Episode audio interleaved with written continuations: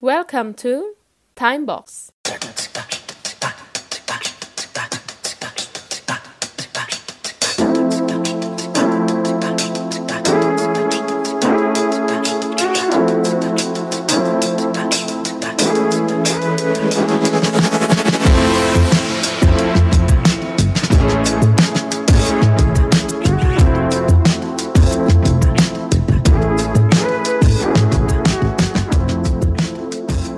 Datang di Timebox.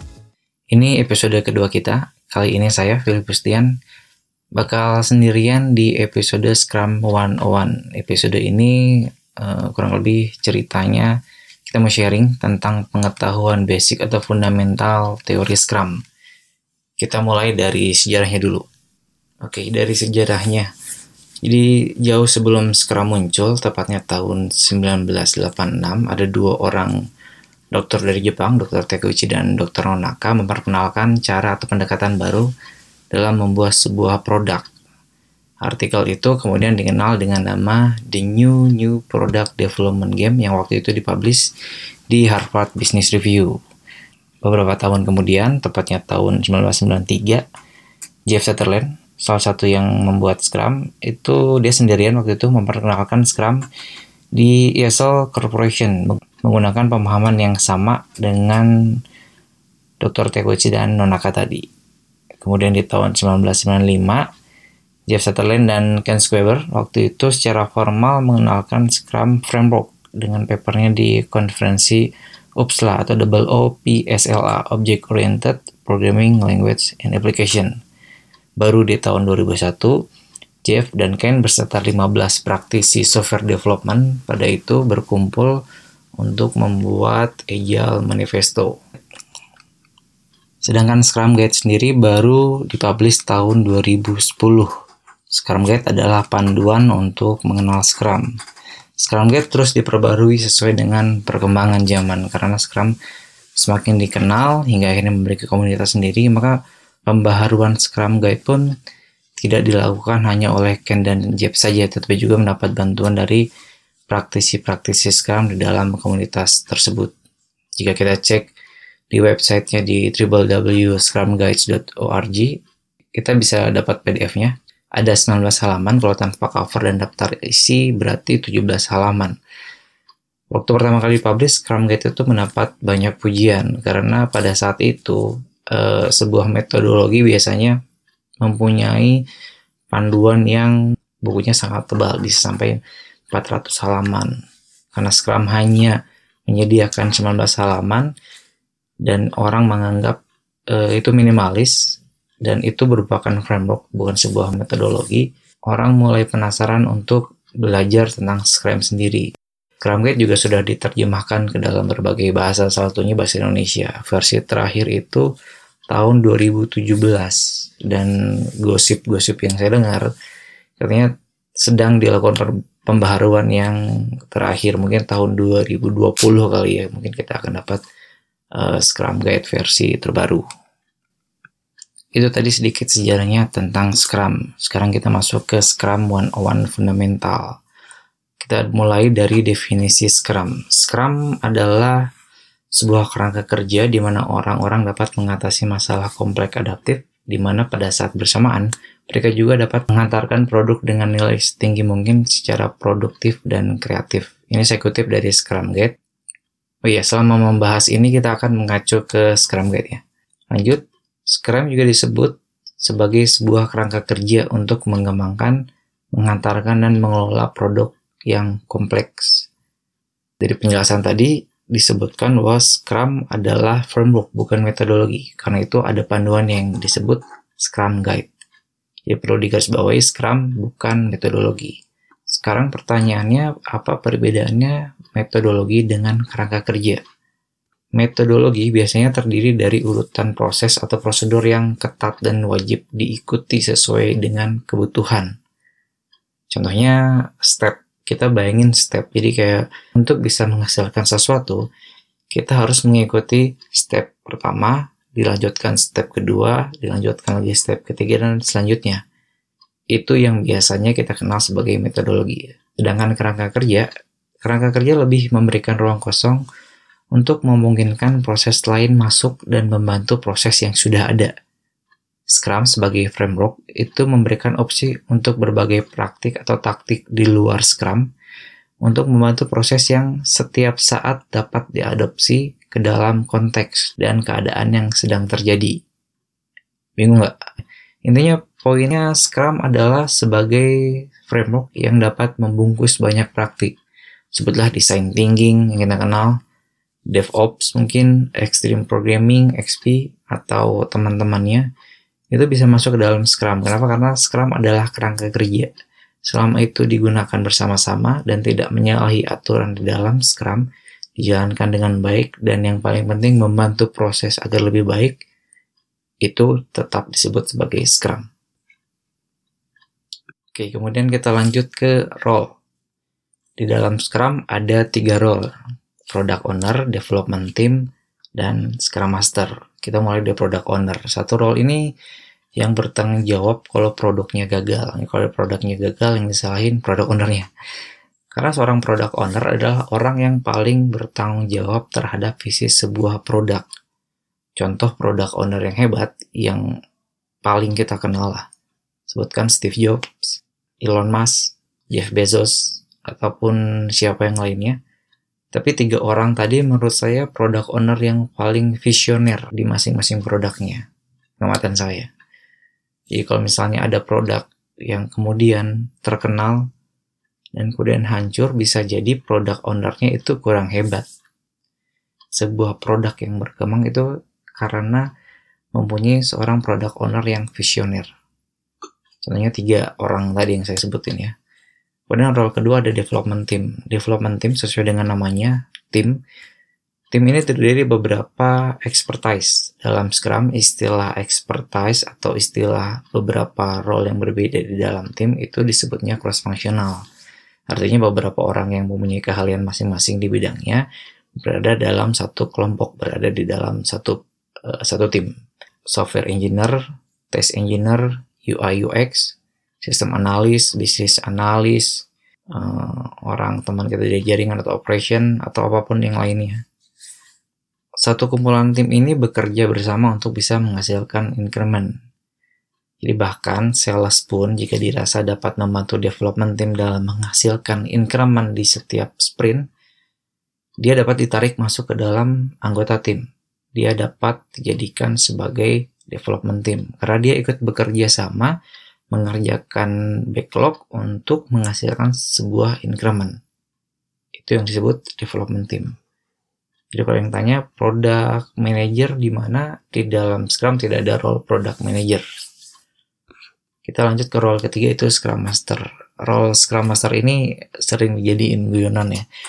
Jadi beberapa orang yang pintar sarkas tuh bilang kalau hmm, kalau ada role Scrum Master berarti ada role budaknya, ada slave-nya juga if there is a master there is slave gitu atau kalau orang luar sana uh, sarkasnya hmm, why are you just scrum master go get scrum PhD maksudnya kayak kenapa coba sampai scrum master? Kenapa coba sama master doang gitu? Sekolah lagi aja supaya dapat PhD ya itu uh, jokes orang sana lah.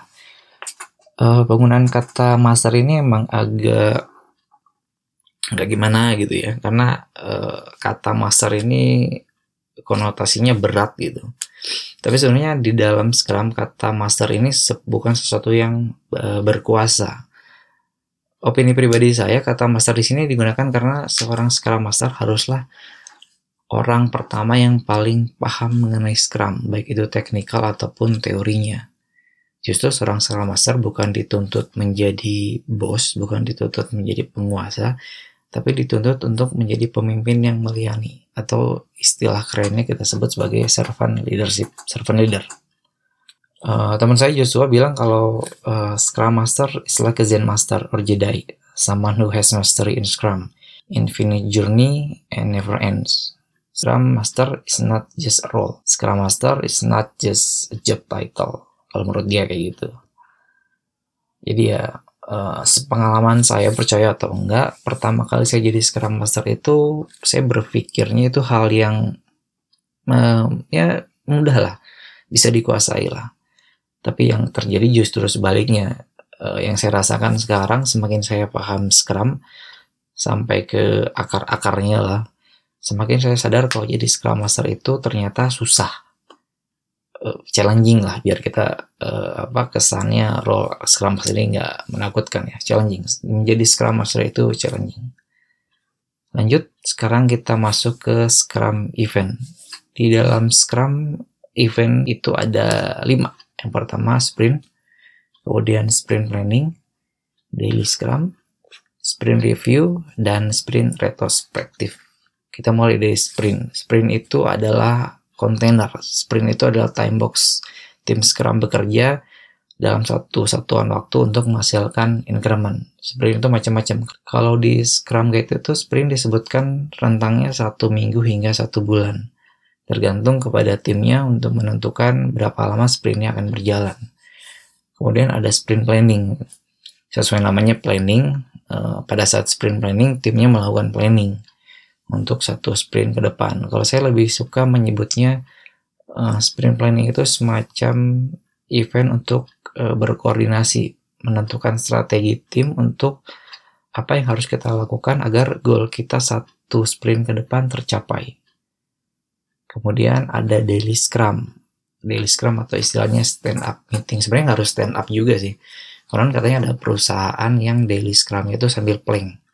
Bayangin aja, plank 15 menit setiap hari. Setiap hari pagi-pagi 15 menit udah nahan badan itu sambil cerita Bayang gak sih yang punya badan yang yang bisa kerja sebulan di situ aja tiap hari plank 15 menit seminggu lima kali ya dua bulan mungkin badannya udah atletis kayaknya.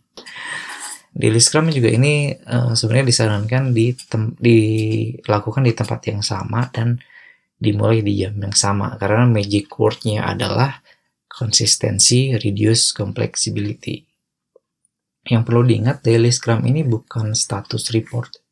Ya kayak kita report uh, ke atasan kita ke misalnya leader kita tapi daily scrum ini event digunakan untuk melakukan inspeksi dan adaptasi. Inspeksi dan adaptasi untuk mencapai goal. Jadi kalau tadi sprint planning adalah merancang strategi untuk satu sprint ke depan kalau daily scrum itu strategi yang dilakukan untuk 24 jam ke depan. Contoh yang diberikan di Scrum Guide itu, ini hanya sebagai contoh aja, itu ada tiga pertanyaan. Ini kalau untuk mulai belajar uh, melakukan daily Scrum, tiga pertanyaan ini bisa dijadikan uh, contoh acuan awal. Yang pertama itu apa yang sudah dikerjakan kemarin, apa yang akan dikerjakan hari ini, dan hambatan apa saja yang dihadapi hingga saat ini untuk mencapai sprint goal. Itu adalah daily Scrum. Kemudian yang keempat, ada sprint review. Sprint review bukanlah demo. Perlu dicatat, sprint review itu bukanlah demo, itu penting. Demo hanyalah salah satu bagian dalam sprint review. Sprint review adalah ajang buat uh, tim Scrum untuk inspeksi apakah hasil pekerjaannya dalam satu sprint itu sudah sesuai dengan harapan atau belum. Dan juga dijadikan ajang untuk uh, adaptasi perubahan apa saja yang terjadi selama satu sprint berjalan. Kalau kita ngomongin market, perubahannya sangat fluktuatif, sangat cepat. Kalau kita tidak bisa mengikuti perubahan itu, kita tidak bisa beradaptasi dengan perubahan itu, tentunya kita akan ketinggalan. Nah, sprint review ini adalah event di mana kita untuk melakukan review hasil increment yang sudah kita lakukan selama satu sprint ke depan itu masih relevan tidak dengan kondisi pasar. Di sprint review juga biasanya dibahas uh, mengenai budget, membahas berapa anggota yang ada saat ini in case uh, ada anggota baru atau mengurangi anggota baru perlu ditambah atau perlu dikurangi karena ada hubungannya dengan budget juga. Kenapa ada hubungannya dengan budget? Karena product owner adalah orang yang berkuasa untuk menentukan budgetnya. Jadi kalau misalnya ternyata budgetnya sudah semakin sudah semakin menipis, dia mesti berpikir nih, saya masih punya uang sekian dan saya masih punya tim dengan kapasitas sekian. Apa saya akan lakukan dengan uang sekian dan kapasitas tim yang sekian? Bisa aja dia nambah karena memang dibutuhkan atau bisa aja dia mengurangi karena memang dia mau ngirit misalkan. Itu yang dilakukan pada saat sprint review. Yang terakhir ada adalah sprint retrospektif. sprint retrospektif ini khusus untuk Scrum team, khusus untuk uh, Scrum Master, Product Owner, dan Development team. Di event ini, para anggota, para Scrum team lebih membahas tentang relasi, membahas tentang tools mungkin yang digunakan, dan hal-hal yang merefleksikan diri mereka, hasil pekerjaan mereka selama satu sprint.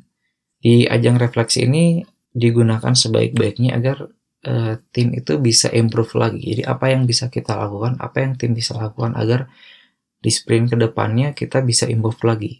Kita bisa berkembang lagi. Komitmen apa yang harus kita mulai di sprint depan agar kita bisa lebih kompak lagi, agar kita bisa lebih menghasilkan uh, outcome yang lebih bagus lagi untuk stakeholder, untuk uh, kebutuhan si produknya tersebut. Ya biasanya di beberapa case kayak di uh, timnya Najla dulu pernah retro ini dijadiin ajang curhat ya oke okay lah memang mungkin awal-awal perlu relasi dibangun dulu untuk supaya timnya kompak uh, gesekan itu hal yang biasa lah ya di dalam sebuah pekerjaan apalagi pekerjaan yang memerlukan kolaborasi jadi ya sebagai seorang Scrum Master Najila waktu itu harus memfasilitasi uh, curhatannya agar uh, bisa membantu dia lebih improve lagi. Sprint Reto juga ada time boxnya. Oh ya semua event di dalam sprint eh di dalam Scrum ini ada ada time box ada jangka waktunya. Bisa cek di Scrum Guide. Sprint Reto ini hal yang paling menarik sih karena hmm, berdasarkan pengalaman saya lebih ketika saya mencoba mengimplementasikan Scrum saya lebih duluan menggunakan sprint retro. Karena di sprint retro ini saya pengen tahu dulu nih sebenarnya tim kita ini seperti apa, apa yang harus kita perbuat, apa yang harus kita hindari? Supaya ke depannya kita bisa lebih bagus lagi. Jadi kayak uh, ngiketin dulu bonding, bonding timnya tuh di diperbagus dulu sebelum kita mulai ke praktek-praktek yang lainnya. Teman saya dulu pernah sprint rate-nya itu di kolam renang nggak ngerti misalnya sambil renang terus sambil retro atau gimana tapi waktu itu mungkin dia e, melakukan pendekatan yang berbeda dia cari suasana yang berbeda ngajak timnya ayo sambil renang sambil santai mungkin ya dia cari suasana yang beda yang lebih santai agar e, retronya bisa lebih maksimal mungkin itu tentang sprint eh sorry itu tentang scrum event selanjutnya kita ngomongin scrum values Scrum values itu ada lima. Teman-teman bisa cari posternya, ada banyak banget di internet. Ada courage, commitment, focus, openness, dan respect. Detailnya yang berhubungan dengan Scrum, kelima hal ini uh, ada di Scrum Guide juga. Di, di scrum.org juga ada.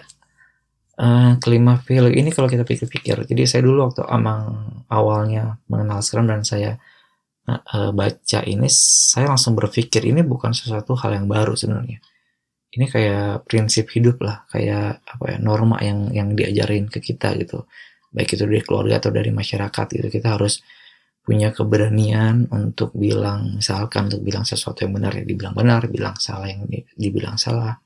Kita punya komitmen terhadap uh, pekerjaan kita misalkan komitmen terhadap diri kita. Juga kita harus fokus uh, dan openness. Openness di sini artinya kita mau terbuka. Ketika kita salah kita mengakui kesalahan. Atau ketika kita uh, mengkritik orang kita pun open untuk mengkritik dengan bijak. Dan juga yang terakhir adalah respect. Ada hubungannya dengan openness tadi. Kita kita diajarkan untuk selalu respect terhadap opini orang. Kita diajarkan respect untuk orang yang mungkin tidak lebih pintar dari kita tidak lebih baik dari kita. Itu yang diajarkan. Nah, kelima feel ini yang dipakai oleh si pembuat Scrum untuk dimasukkan ke dalam ranah pekerjaan. Jadi sebenarnya ini secara tidak sadar hal yang sudah kita pelajari di kehidupan kita, tapi mungkin jarang disentuh di level pekerjaan, di area pekerjaan. Oleh karena itu, si pembuat Scrum mengambil hal yang lima ini bukan hal yang baru, sama sekali bukan hal yang baru untuk juga diterapkan di area pekerjaan. Menariknya itu buat saya. Selanjutnya setelah Scrum Value ada pilar. Jadi Scrum itu mempunyai tiga pondasi, tiga pilar pondasi agar Scrum bisa bertahan. Yang pertama ada transparasi, adaptasi, dan ada inspeksi. Jangan disingkat ya. Transparasi artinya proses di dalam Scrum itu harus transparan. Scrum team itu harus paham apa yang dimaksud transparan. Tidak ada agenda yang tertutup, tidak ada hal yang ditutup-tutupi. Salah contohnya penerapan definition of done yang nanti kita bahas. Kalau definition of done atau DOD itu nggak transparan, asumsi setiap orang di dalam tim itu akan berbeda dan pastinya akan menimbulkan konflik. Konflik satu sisi bagus pro di maintain tapi uh, konflik yang tidak transparan justru yang akan uh, mengancam keutuhan si timnya. Kurang lebih kayak gitu. Kemudian ada adaptasi. Adaptasi ini aspek yang digunakan uh, oleh tim Scrum agar selalu bisa mengikuti perubahan yang sangat cepat sekarang kita sedang berada di dunia yang sangat cepat perubahan yang sangat tidak bisa diprediksi nah intinya kalau uh, kita tidak beradaptasi dengan perubahan sekarang, ya kita ketinggalan. Kemudian pilar yang terakhir adalah inspeksi. Caranya untuk tetap beradaptasi adalah dengan melakukan inspeksi secara berkala. Logika simpelnya gitu. Jadi kalau nggak diinspek, ya nggak bakal tahu itu hal yang benar atau hal yang salah. Itu tiga pilar di dalam Scrum. Lanjut, kita ngomongin artifak. Artefak ini ya sesuai dengan namanya. Artefak uh, sesuatu yang nyata atau bisa dilihat dan living hidup. Di dalam Scrum artefak itu ada tiga. Yang pertama product backlog sprint backlog dan increment.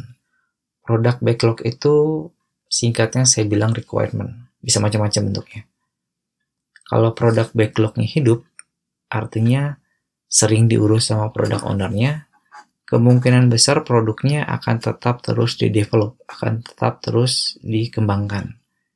Justru kalau produk backlognya sepi, cuma ada 5 atau nggak nyampe 5 gitu listnya, uh, patut curiga tuh. Jangan-jangan produknya akan segera mati. Artinya produknya nggak akan berkembang. Begitu 5 itu sudah dikerjakan ya udah stop sampai di situ produknya mati. Ya artinya mati tidak berkembang. Mungkin masih bisa digunakan tapi tidak akan improve lagi karena produk backlognya sudah tidak ada lagi, tidak ada lagi requirement yang harus dikerjakan. Artefak yang kedua ada sprint backlog. Sprint backlog adalah kumpulan produk backlog yang sudah jelas, yang sudah cukup jelas isinya, yang dipilih oleh tim untuk dikerjakan selama satu sprint ke depan.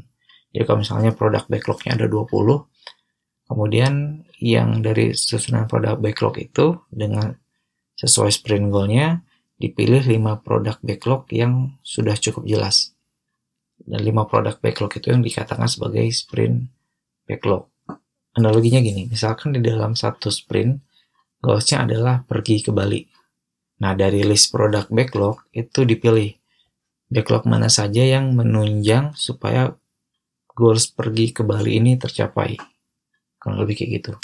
Kemudian artefak yang ketiga ada increment. Increment adalah kumpulan hasil pekerjaan dalam beberapa sprint. Bisa dalam satu sprint, bisa dalam dua sprint. Keraman ini kita ngomonginnya udah bukan lagi output, kita ngomonginnya lebih ke outcome. Dampak apa yang terjadi, dampak apa yang diharapkan dengan adanya produk ini, dengan adanya increment ini. Nyambung ke analogi yang pergi ke Bali tadi. Misalkan increment yang dihasilkan dalam satu sprint katakanlah mendapatkan uang sebanyak 7 juta dalam seminggu. Value-nya ada, nilai increment-nya ada.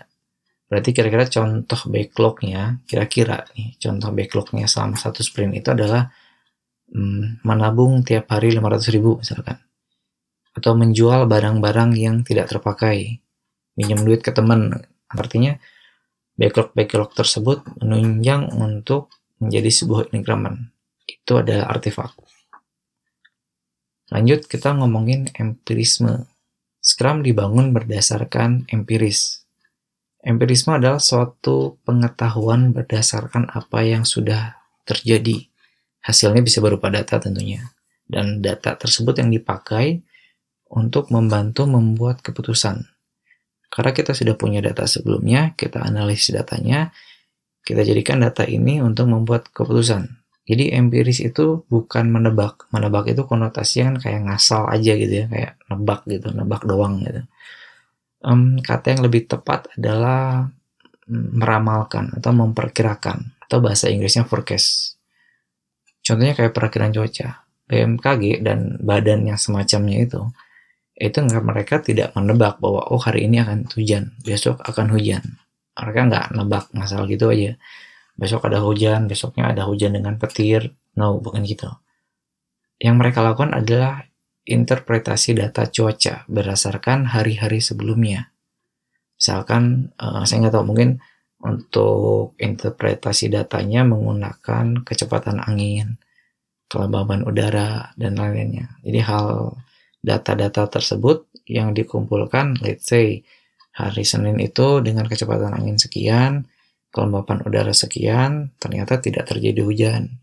Di hari Selasa dengan data yang sama, mirip-mirip, tidak terjadi hujan. Hari Rabu, datanya masih mirip-mirip, tidak terjadi hujan.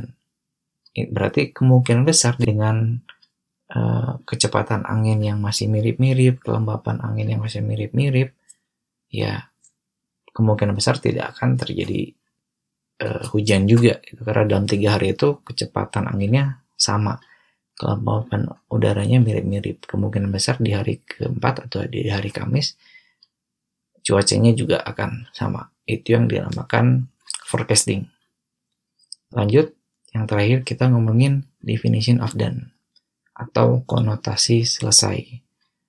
Uh, bagi saya ini hal yang penting untuk sebuah Scrum team yang baru mencoba memulai menerapkan Scrum. Karena menurut saya ini juga penerapan definition of done ini juga merubah kebiasaan. Kebiasaan yang kalau ditanya uh, udah selesai belum pekerjaannya, jawabannya udah tapi tinggal dikit lagi sih. Atau udah tapi belum dites. Udah tapi bla bla bla, udah tapi bla bla bla itu yang sering banget terjadi, sering banget saya alamin dulu ketika saya belum mengenal Scrum. Jadi di Scrum itu dikatakan selesai ya kalau benar selesai, 100% selesai. Uh, di training saya, saya sering bilang untuk menghindari 90% syndrome. 90% syndrome itu ya tadi, udah pakai tapi. Masih ada 10% yang belum selesai, ya belum bisa dikatakan selesai. Definition of done ini bentuknya semacam checklist. Ini ini merupakan hasil kesepakatan tim. Konotasi selesai atau dan itu kalau sudah memenuhi kriteria apa saja. Kita balik lagi ambil contoh yang tadi pergi ke Bali tadi ya.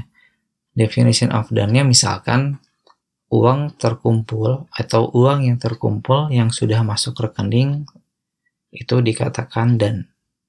Jadi kalau misal uangnya sudah ada, sudah sesuai yang dengan kita harapkan, tapi ternyata belum masuk ke rekening, ya berarti itu artinya belum selesai, belum done. Definition of done juga yang semakin hari akan meningkatkan kualitas produk.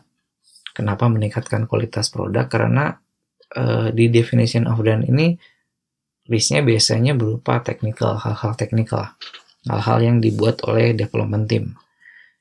Ini semakin hari, semakin setiap sprint berakhir ini dia selalu dibahas Selain uh, definition of done ini juga menurut saya merubah kebiasaan tim, definition of done ini menurut saya juga contoh yang uh, penerapan definition of done ini juga contoh penerapan uh, tiga pilar Scrum yang kita sebut tadi, transparansi, inspeksi, dan adaptasi tadi.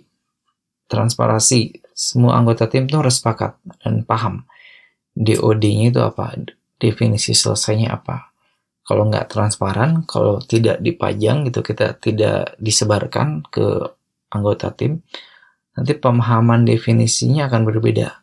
Misalkan developer bilang definisi selesai itu kalau A, sedangkan tester itu definisinya selesai itu kalau B. Ini nggak akan paham kalau ternyata definisi of done itu tidak transparan. Oleh sebab itu makanya definisi of done itu harus transparan. Semua orang harus paham definition of done-nya apa saja. Kemudian ngomongin tentang uh, inspeksi, pilar inspeksi. DOD juga itu selalu harus diinspek di akhir sprint. Ditinjau ulang apa DOD ini uh, terlalu banyak mungkin atau malah mungkin kurang banyak. Jadi misalkan awal-awal biasanya mungkin hanya dua list gitu ya, dua atau tiga list lah uh, isinya dari si definition of dan tiga checklist. Nanti semakin hari itu uh, kemampuan tim itu semakin bertambah, semakin hebat, semakin jago-jago. Artinya ya harusnya definition of done itu bertambah. Entah bertambah uh, jumlahnya atau bertambah kualitasnya. Dan yang terakhir, definition of done itu uh, penerapan yang bagus di dalam pilar adaptasi. Ya tadi yang saya sebutkan tadi juga sebelumnya, uh, definition of done harus beradaptasi. Karena DOD ini isinya tentang teknikal, misalkan uh, Salah satu isi DOD-nya adalah sudah memenuhi kriteria 1.0. Kita sebut kriteria 1.0. Tentunya perubahannya itu terus terjadi. Kriteria 1.0 ini yang awal. Kemudian tentunya ada perubahan. Ada kriteria 2.0, 3.0. Kalau misalkan DOD ini tidak beradaptasi, tidak dirubah, ya artinya kualitas si produknya hanya sebatas, hanya setinggi kriteria 1.0. Jadi menurut saya penting mengimplementasikan definition of done ini karena bisa uh, apa, ya, mengajarkan kita untuk belajar tentang transparansi, inspeksi dan adaptasi. Tiga pilar di dalam Scrum. Oke, kira-kira uh, segitu di episode Scrum 101 dari saya. Kembali lagi ini adalah opini, kalau ada kalimat yang salah atau ada yang kurang tepat atau mungkin mau request topik tertentu bisa mention di Twitter kita di @timebox underscore id. Nanti kita coba uh, tampung, kita coba bahas sesuai dengan kemampuan kita tentunya. Oh iya, semoga kualitas audio yang sekarang lebih bagus. Semoga lebih bagusnya. Kita juga review hasil episode pertama kemarin, ternyata recording di outdoor itu sangat jelek dan ya mungkin karena kita nggak bisa ngeditnya juga kali ya kita belum terlalu mahir untuk ngedit jadi kualitasnya eh, nggak uh, begitu bagus. Semoga kualitas podcast kita semakin bagus. Kita juga selalu inspect dan ada hasil uh, podcast kita. Semoga ya ke depannya bisa semakin bagus audionya dan bisa semakin bagus juga value-nya buat teman-teman sekian aja dari saya. Tian pamit. Thank you, sampai ketemu di episode selanjutnya.